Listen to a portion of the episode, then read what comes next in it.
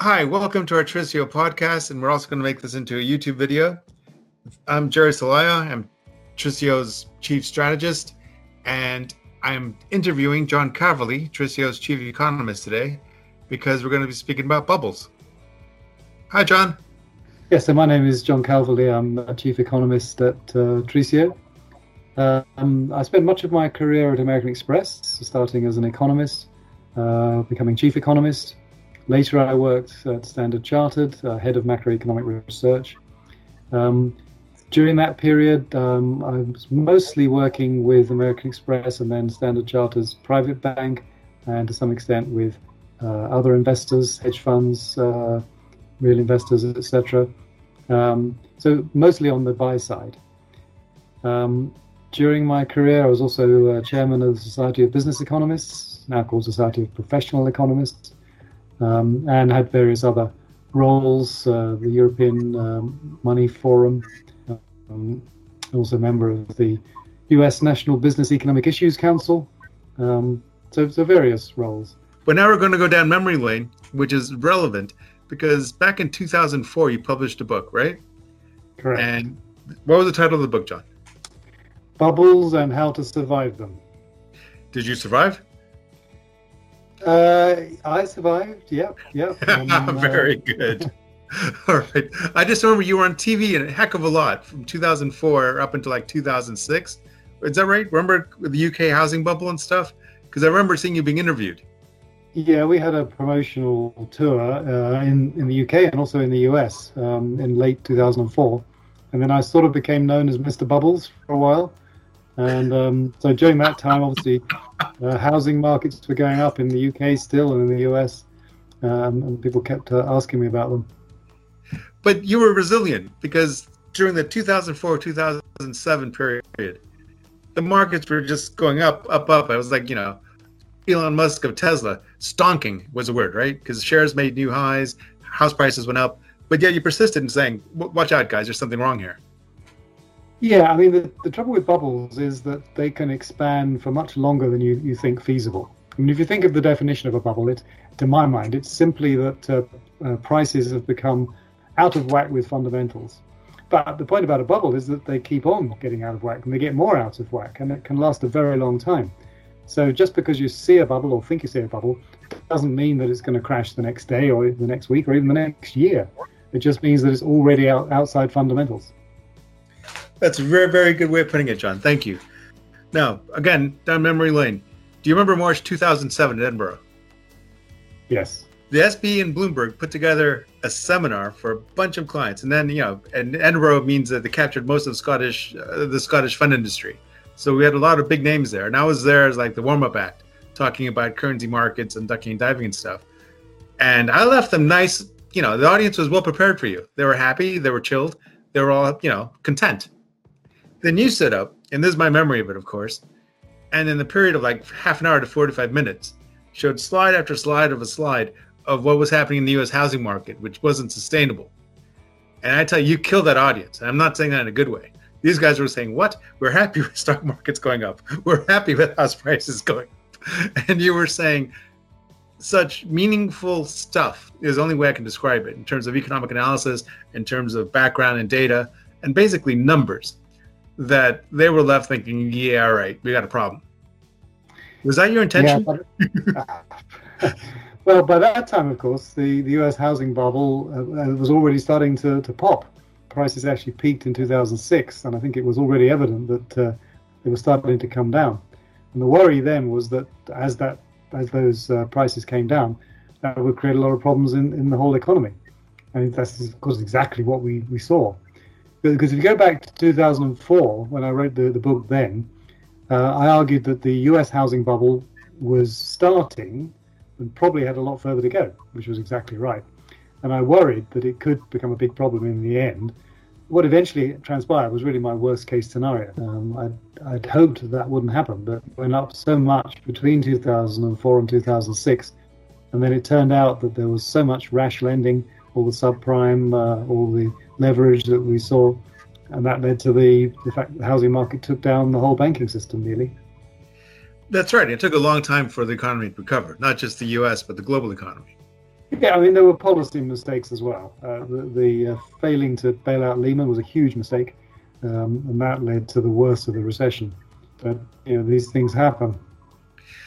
Do you think, quote unquote, we both financial markets, retail investors, and regulators, and the people who regulate the banks and the funds, have learned from their mistakes?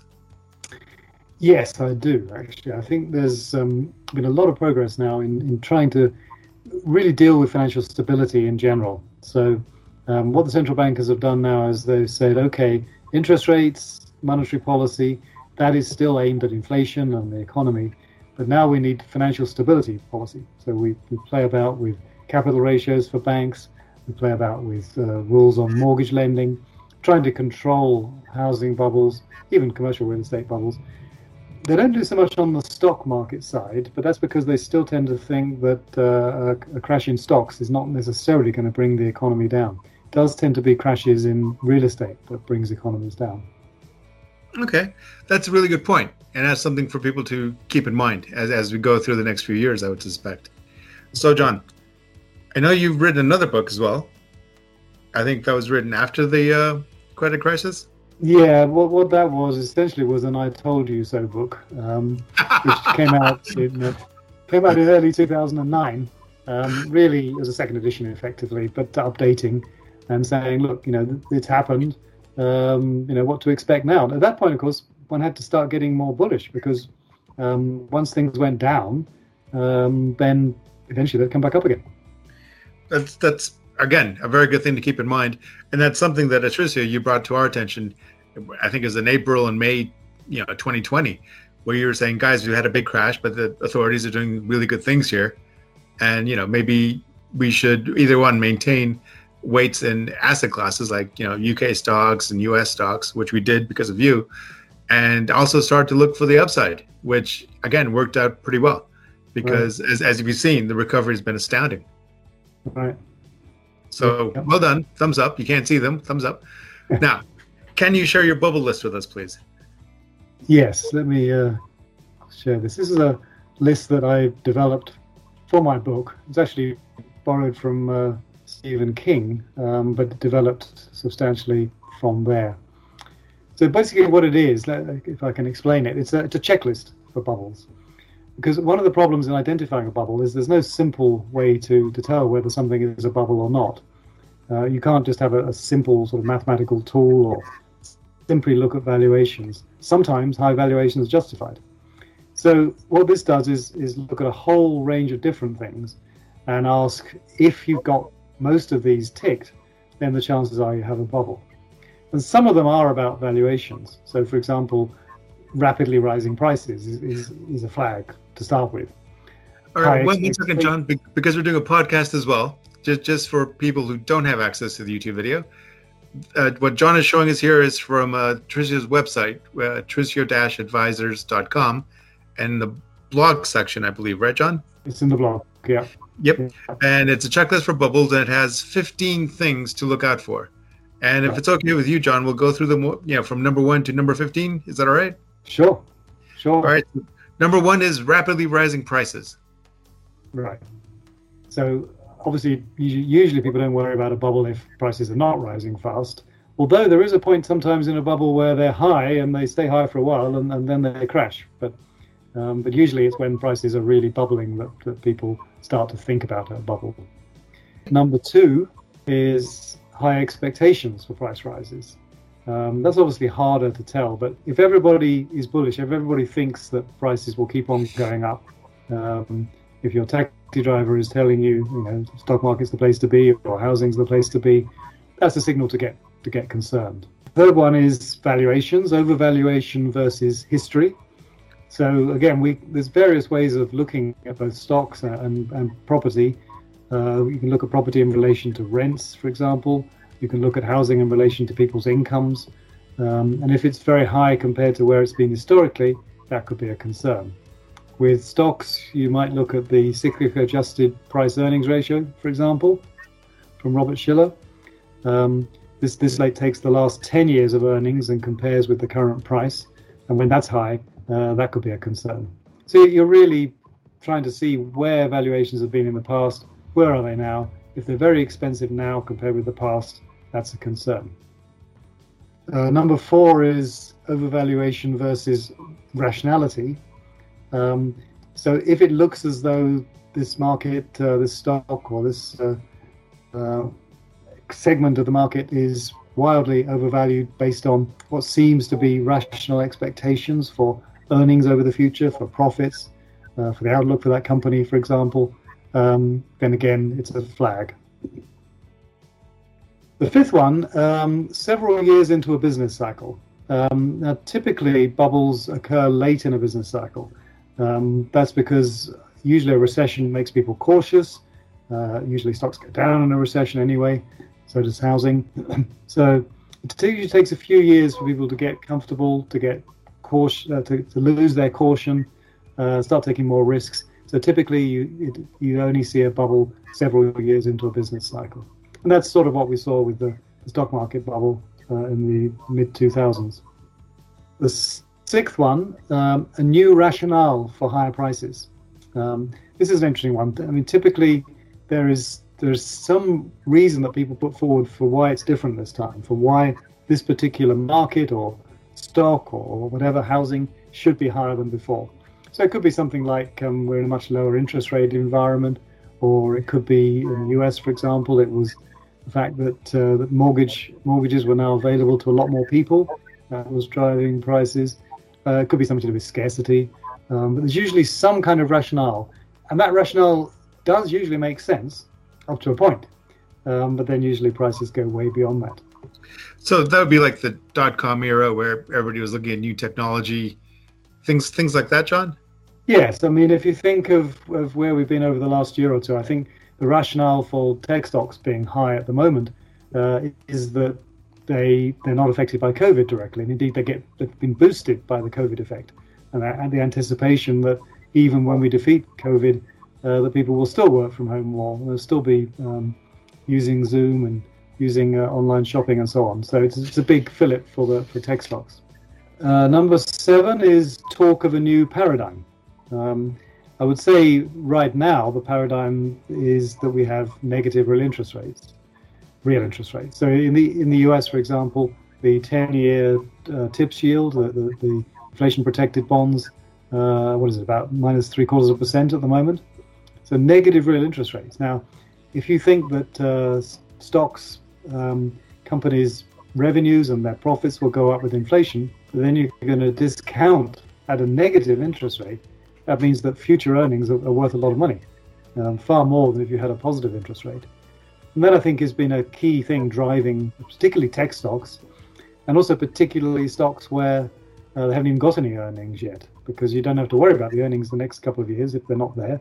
But if you think they're going to make earnings 10 years, 15 years, even 20 years down the road, and you're discounting that with a negative interest rate, uh, you almost can't go wrong. That sounds like dangerous thinking. But yes, I see your point. It, yeah, I mean, obviously, the danger is that some of those companies may never make profits. Um, there's yes. obviously question marks over those.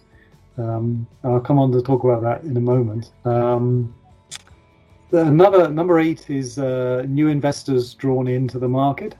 Uh, we obviously saw that with the housing bubble in the US back in the early 2000s, when we had all the subprime borrowers coming in, people who previously right. would only have, have uh, uh, have rented, suddenly they, they were able to get mortgages, and that, that made a huge difference.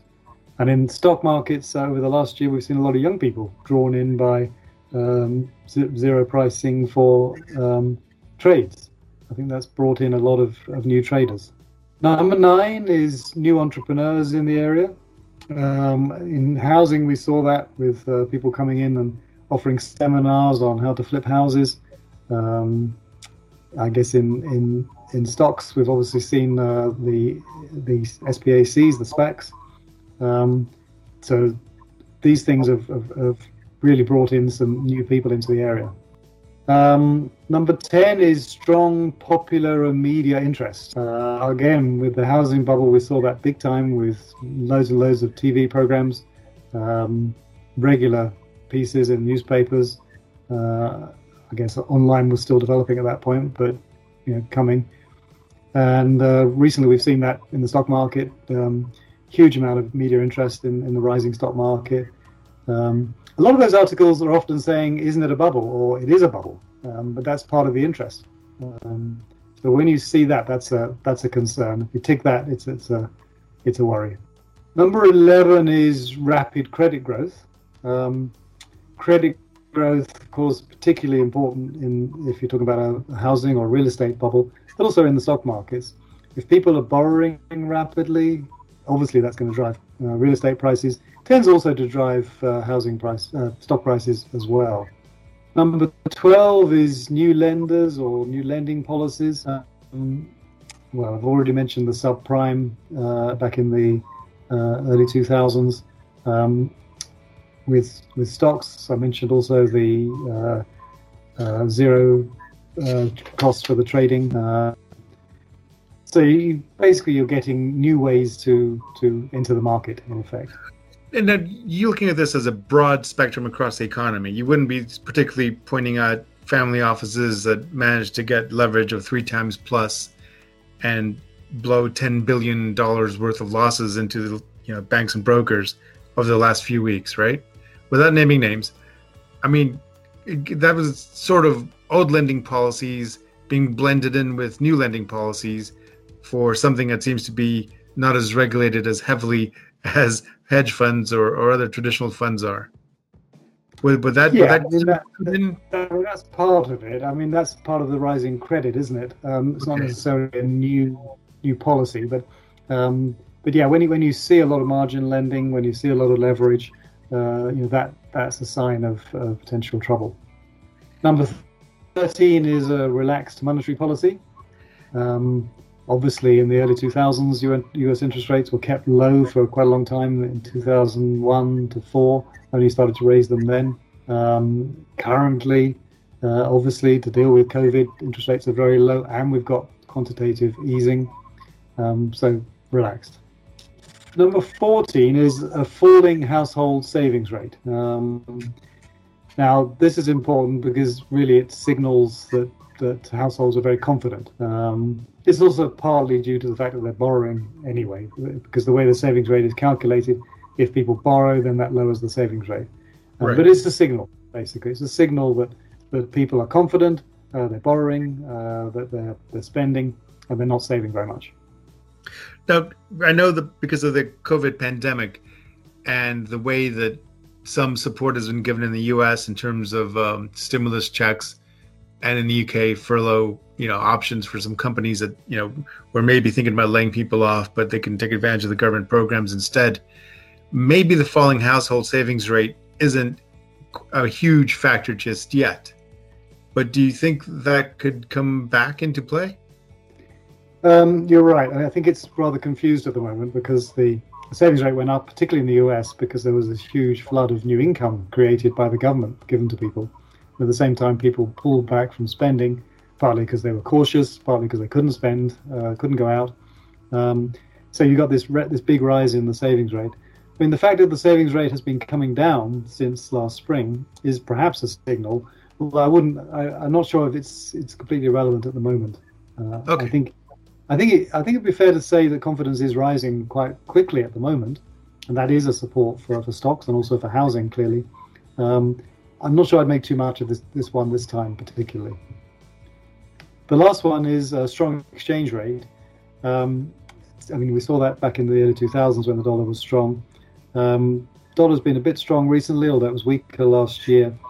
Um, the rationale behind this one is that a strong exchange rate means that uh, interest rates are relatively high in that country compared to others, and money is tending to come in. So, it, again, it tends to go with uh, um, available. You, you, also get a current account deficit very often because the exchange rate is, is strong, a trade deficit, current account deficit. Um, so, one to watch again. I mean, I'm, I'm, not arguing that the US stock market as a whole is in a bubble at the moment. Um, I would not argue that. Um, and the reason for that, I think, is, is, starts from the valuations that with interest rates so low, with, with negative interest rates on uh, bond yields, I think it's okay for valuations to be relatively high compared with the past. I don't think the US market is especially attractive for the medium run anyway. And there's obviously a lot of momentum just at the moment. But uh, if I was looking at it over a two, three, five year view, I think other markets are more attractive just because the US market is expensive. Um, but I don't see the US market as a whole in a bubble. Think but there, there might be segments of the market that are quote unquote bubbly. Yeah, exactly. Um, I, I worry about the technology area, which went up a lot last year. And although we've seen a rotation to some extent over the last few months, more towards the value side, more towards the stocks that will, will do better when we get rid of COVID, actually technology stocks, many of them continue to rise. And we've also seen a lot of uh, really bubbly activity uh, in some of the IPOs, for example, um, some of the pricing there. Um, so I, I, I, I, worry about that. Okay. I'm also yep. starting to get a little bit concerned about the US housing market, although I think we're still in the early stages here.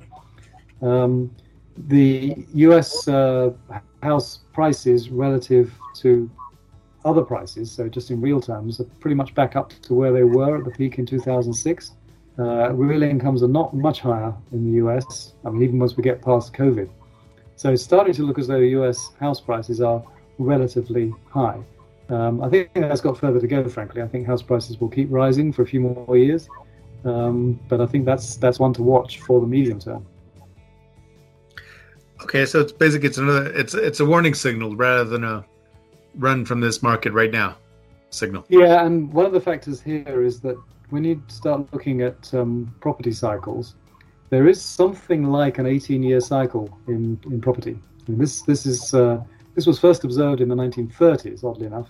And one of the things I looked into in my book was whether this this this works, and it remarkably it does. There is it's not exactly 18 years; it can be as little as 16, can be as many as 20, but it's quite often you get that kind of cycle.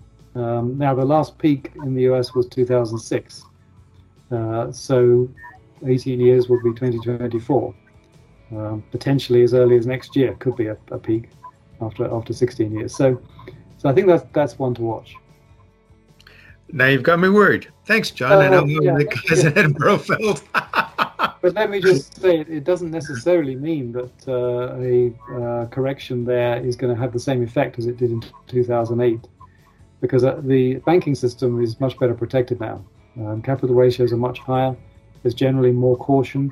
So at the moment, I mean, if house prices in the US fell 30% uh, over the next two years, I wouldn't be terribly worried because I think um, US uh, banks are fairly well protected. And just for again for the podcast, people who can't see it, the the slide that John is sharing with me has um, the titles of his books: "Bubbles and How to Survive Them" in 2004, and "When Bubbles Burst." Bubbles and How to Survive Them was the first book, and then When, when Bubbles Burst is is the follow up. In 2009, yeah. Correct. Yeah. Okay, that's good. All right, John. Very good. Thanks, John.